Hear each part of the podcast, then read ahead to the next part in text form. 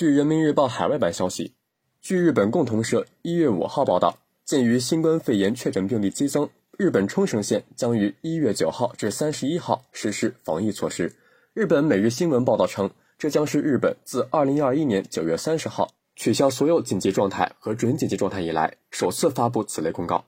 冲绳县知事玉城丹尼怒斥驻日美军无视防疫规定，导致疫情急速蔓延。呼吁取消美军可以不配合日方防疫措施等特权，疫情让驻日美军和日本当地政府的矛盾就巴添新伤。据日媒报道，二零二一年十二月，位于冲绳县的驻日美军汉森营地报告出现新冠病毒聚集性感染。一月四号数据显示，从二零二一年十二月三十一号至二零二二年一月三号，冲绳县驻日美军及相关人员四天内新增确诊病例四百一十九例，增速处于高位。至此，冲绳县内与美军基地相关的新冠确诊病例累计已达三千六百九十九例。驻日美军的病例数没有被计入冲绳县疫情统计数据。汉森营地爆发聚集性感染后，日本中央政府和冲绳县政府敦促驻日美军禁止基地人员外出。但据冲绳时报近日报道，美军士兵仍然成群结队在营地外的商业街逛夜店、酒吧，在餐厅吃饭。他们不仅不戴口罩，而且在街上大声喧哗。中国现代国际关系研究院东北亚研究所所长樊小菊接受本报采访时表示，从现实情况看，驻日美军基地百分之七十集中在冲绳，与冲绳当地民众有较多接触，在美军基地工作的当地人比较多。一旦美军基地内出现感染，很容易蔓延到当地社会。但驻日美军完全没有考虑当地政府和民众的感受，在疫情防控方面我行我素，自然在当地引发不满。长期以来，冲绳县一直受美军基地噪音、士兵犯罪等问题滋扰。这次美军带来的防疫隐患，令冲绳县政府和民众更加愤怒不安。冲绳县要求驻日美军遵守当地防疫规定的呼声越来越高涨，但事实上又无计可施。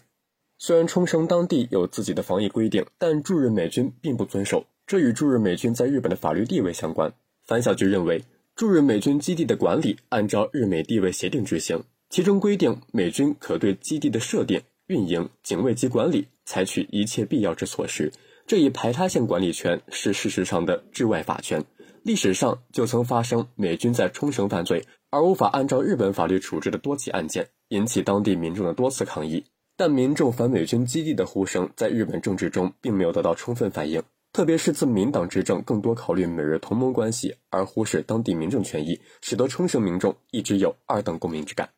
一月六号，日本外相林方正与美国国务卿布林肯举行电话会谈，日方要求美国限制驻日美军士兵外出，以消除当地民众的不安。此后，日本政府表示，二十四小时内入境日本的美军士兵已开始接受新冠病毒检测。但日媒报道称，依据日美地位协定相关内容，日本政府连入境美军士兵的姓名和人数都无法掌握，对于驻日美军基地的防疫措施更是只能观望。